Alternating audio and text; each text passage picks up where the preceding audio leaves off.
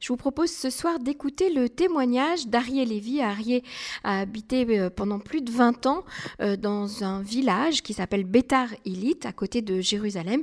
Et c'est un village qui est habité majoritairement par un public euh, ultra-orthodoxe, orthodoxe, ultra-orthodoxe. Et c'est important aujourd'hui de lui donner la parole. Bonsoir Arié.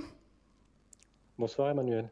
Alors Arié, vous, vous êtes vous-même euh, orthodoxe et vous avez vécu, donc comme je l'expliquais, euh, dans cette communauté euh, pendant 20 ans.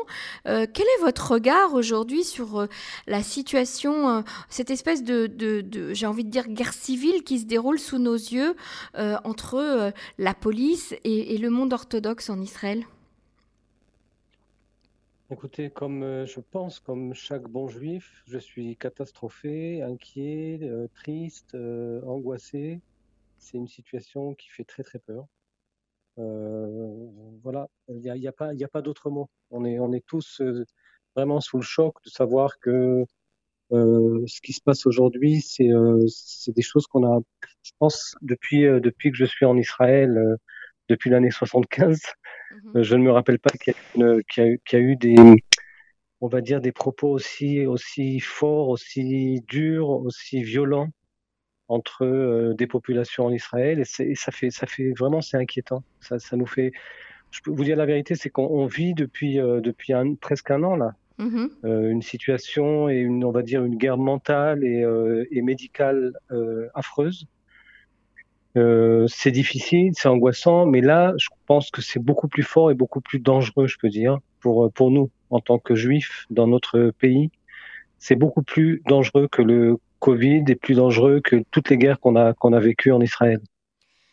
C'est fort là ce que vous nous dites, euh, Arié. Alors, venez, on rentre un petit peu plus dans, dans le sujet. D'abord, selon vous, euh, qu'est-ce qui se passe dans, dans, dans, ces mouvements de jeunesse, en fait, euh, qui, qui se rebellent contre les forces de l'ordre, euh, qui n'acceptent pas les, les, restrictions sanitaires, qui n'acceptent pas les, les, restrictions sanitaires qui sont valables pour tout le pays, pas seulement que pour alors, permettez-moi. Alors, je vais, je vais d'abord tout de suite vous arrêter parce que je suis pas du tout d'accord avec. Très bien. Je suis pas du tout d'accord avec avec ce que vous dites. Mhm. vous savez, je me promène beaucoup à Jérusalem à Tel Aviv, euh, dans mon action qui est euh, action humanitaire.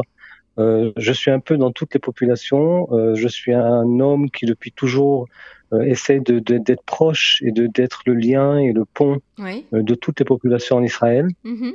Euh, j'ai un lien très fort avec tout le monde. J'aime tout le monde. J'ai un amour très fort pour chaque juif, qu'il soit religieux, anti-religieux, euh, orthodoxe ou anti-orthodoxe. C'est pas quelque chose qui me qui m'influence dans dans mon dans mon lien avec la personne, avec l'humain, avec l'humain. Mhm. euh, mais de dire, il faut savoir une chose. Vous savez, j'étais à Tel Aviv, ok, avant-hier. Euh, mhm. je peux vous dire que j'ai vu beaucoup beaucoup de gens qui étaient sans masque. Ok, alors que moi, je fais attention, je suis avec mon masque. Euh, je vous invite à tous à venir à Jérusalem et vous allez voir que à Ramoth, euh, à, à, Sanedria, dans Matersdorf, tous les gens on va dire 90% sont avec un masque sur le nez. Mais c'est pas, pas, pas de ça dont on parle. Ce, dont on parle, c'est les événements euh, violents qui se déroulent, les manifestations violentes qui se déroulent. vous avez dit qu'ils n'étaient pas, euh, ne respectaient pas les, les, les restrictions sanitaires, etc. Mm. C'est sur ça que je voulais vous, vous rectifier pour vous dire que non, non, c'est pas le cas. D'accord. Euh, on fait très attention. Les orthodoxes font très attention. Euh, il faut savoir que la halakha nous dit. Euh, vous, vous, ferez très attention, il y a le mot très méode. ok? C'est-à-dire c'est pour nous donner vraiment l'accent sur l'importance de faire attention à notre, à notre santé. Euh, il, y a encore une, il y a encore une halakha qui dit que quelqu'un qui met en danger son proche, son ami, son frère, son cousin, mm-hmm. il a un digne de Rodef. Rodef, c'est-à-dire que c'est quelqu'un que d'après la halakha, on a le droit de tuer. C'est-à-dire que c'est très grave. C'est très grave de, de, ne, de, de, mettre en danger quelqu'un d'autre. Donnez-nous votre point de vue sur la situation actuelle. Alors, comment vous voyez Alors, la situation, la situation actuelle, je peux vous dire une chose, c'est que, je sais pas, bon, vous êtes israélienne, vous vivez en Israël, je mhm. pense que vous regardez les, les journaux télévisés tous les soirs. Depuis six mois, tous les jours, on ouvre les journaux télévisés avec un, un, item qui va parler des orthodoxes, que c'est à cause d'eux, que, que c'est, c'est presque, ça me rappelle les histoires qu'on nous racontait sur les juifs qui ont emmené la peste. C'est presque ça. Mhm. c'est-à-dire de venir et mettre le doigt sur un public, spécialement sur un public, et de dire les orthodoxes. Vous savez, on n'a jamais dit euh, les non-religieux n'ont pas mis le masque. On ne dit jamais ça. On dit jamais un non-religieux a cambriolé une macolette. Mais on va dire un haredi, un orthodoxe a cambriolé une macolette. Mhm. C'est-à-dire qu'il y a. Vous avez le sentiment qu'on pointe du doigt les, plus particulièrement les orthodoxes. C'est pas le sentiment. C'est mhm. une réalité, c'est pas, c'est pas un sentiment. Vous avez remarqué ça? Quand, quand à chaque fois qu'on dit quelque chose sur un. Alors, faut comprendre que ces gens, nous, enfin, je, vais me mettre dedans parce que je suis orthodoxe aussi.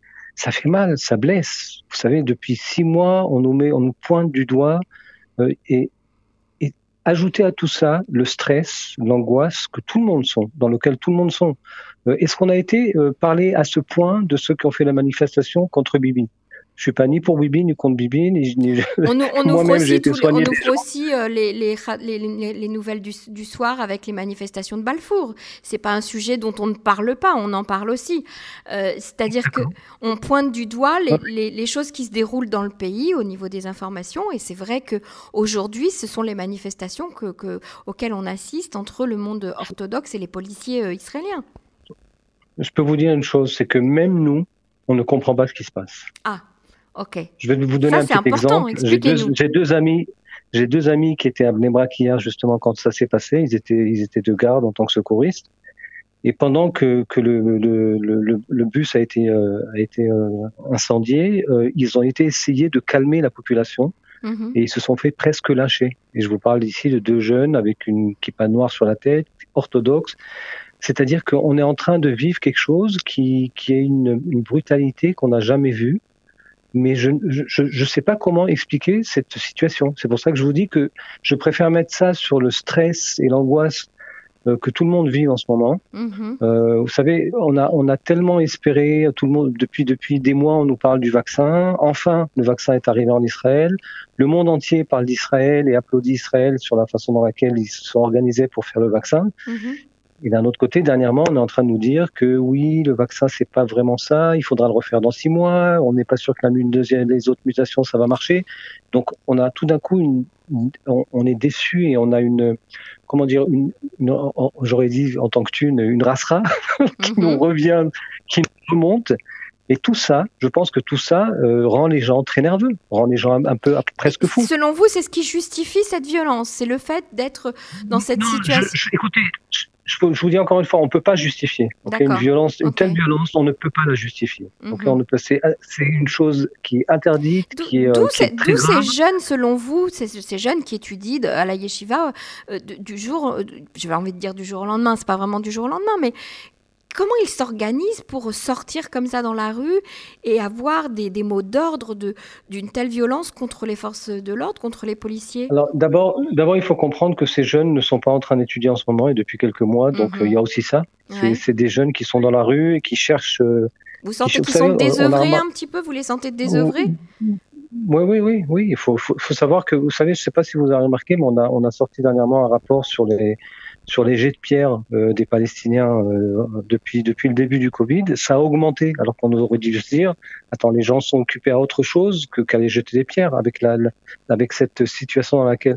Mais non, apparemment, comme les gens, on va dire, pas s'ennuient, mais euh, ils ont moins de quoi faire, ils ont moins d'autres urgences. Mm-hmm. Donc cette situation de ne rien faire, de ne pas savoir où on en est, d'être perdu, je pense que c'est quelque chose qui fait euh, qui fait remonter des. Euh, vous savez, on, dit, on dit dans la, la, nous dit voilà, la nous dit que le shi'amoum mais Quand on, on s'ennuie, on n'a rien à faire, mhm. on arrive à faire un péché.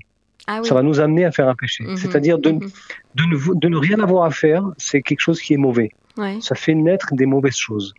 Donc, ce rien avoir à faire pendant des mois, euh, c'est sûr que oui. Euh, rajouter à ça euh, que bon, ils, entendent sans arrêt que la presse parle contre eux. Il faut savoir que les policiers aussi très souvent ne sont pas très très très bien donc voilà, tout ça ensemble, ça, ça, ça fait euh, un résultat qui est, euh, qui est chaotique, qui, est, mhm. qui est dangereux. Est-ce que vous avez le sentiment qu'il y a des leaders parmi eux, des gens qui, qui, qui les montent les uns contre les autres, ou qui montent euh, ces jeunes contre l'État, contre Non, moi je, je, peux vous dire que moi j'étais une fois à une manifestation à Jérusalem, il y a, je sais pas, il y avait une manifestation, je sais pas ce que vous savez, ce qu'on, ce qu'on appelle les mitnagdim. vous mhm, savez, il y a deux, il y a deux tendances chez les, chez les orthodoxes.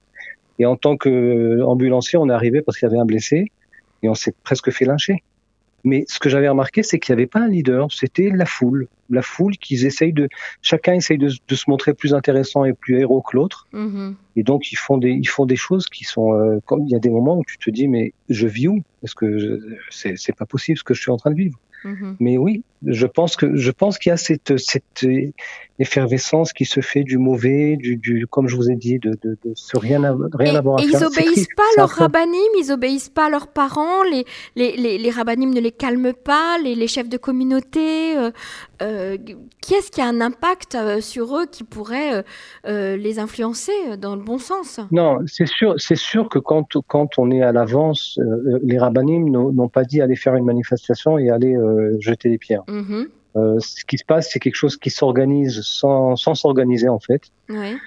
Et qui, et qui se passe juste après, évidemment, il y a eu, je ne sais pas si vous avez remarqué, mais il y a eu beaucoup de rabbinim qui ont parlé très gravement contre cette euh, situation. Oui, c'est pour, ça que je vous dis, ils, écoutent, ils n'écoutent pas donc leur rabbinim, c'est bien la question. C'est attendre à voir. Est-ce que ce soir et demain soir, il y aura aussi quelque chose? Mais je crains que oui, malheureusement, parce qu'il y a, il y a une ambiance. Donc il y a une euh, désobéissance totale de la part de cette jeunesse. Je, ouais, je pense qu'il y a une désobéissance, euh, une désobéissance, ouais, malheureusement. Et ça, ça doit vous choquer, puis en même temps vous interroger, euh, vous interpeller en tout cas sur, sur l'éducation de cette jeunesse et sur l'avenir. et sur la cohabitation entre les diverses communautés dans, dans, dans le pays, non?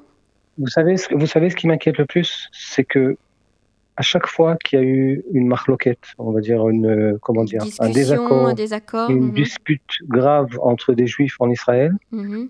on a reçu une claque de l'extérieur. Ah oui.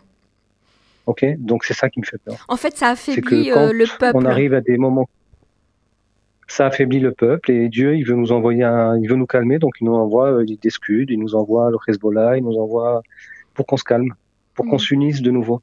Parce que quand il y a une guerre et quand il y a quelque chose de l'extérieur, on s'unit toujours. C'est tellement. Vous savez, j'ai toujours dit que les plus beaux moments en Israël, c'est quand il y a la guerre. C'est triste à dire, mais c'est une réalité. Parce que tout le monde s'aime, tout le monde s'enlace, tout le monde s'entraide. la solidarité. C'est tellement beau à voir. Mhm. Une solidarité tellement belle. Donc malheureusement. Mais là aujourd'hui, on est en guerre contre le coronavirus, donc on devrait sentir cette solidarité. Oui, mais quand une guerre, elle, elle, elle, elle est trop longue, euh, donc on s'habitue. Mhm on s'habitue à cette situation et, euh, donc il y a, y, a, encore une fois tous ces nerfs, toute cette amertume, toute, toute, cette angoisse mhm. qu'il y a dans, dans, le cœur des gens qui sort avec euh, n'importe quoi. Avec euh, il y a des gens qui vont se bagarrer pour une pour, pour, pour n'importe quoi alors que alors que normalement ils se seraient ils se seraient parlé beaucoup plus calmement et beaucoup mais là, il y a quelque chose qui se passe. Je il, y a, quelque chose qui se passe dans la tête des gens. Dans votre famille, au, sein de votre famille, Ariel Lévy, vos enfants, vos petits-enfants, euh, j'imagine qu'on en parle, on en discute de ce sujet. Quelle est, quelle est leur réaction, en tout cas parmi la, les jeunes de la famille? Alors, je peux vous dire que d'abord, quand hier, il y a, vous savez, on a un groupe WhatsApp familial avec tous les enfants, les petits enfants, les, petits enfants et, et tous les, les, les belles sœurs et les. Il y a eu une vidéo qui a été euh, envoyée hier et ma femme a tout de suite envoyé un message. Si vous envoyez encore une vidéo, je quitte le groupe. C'est-à-dire, pour elle, le message était vaut mieux ne même pas en parler ah parce que commencer à envoyer des vidéos, ça va faire parler les gens du mauvais. Celui avait parlé du mal des policiers, l'autre il va parler du mal des autres. Donc, vaut mieux ne, vaut mieux ne même pas envoyer des, voir ces choses-là parce que c'est des choses qui abîment notre âme. C'est des mhm, choses qui, qui mhm. nous, c'est pas bon à voir.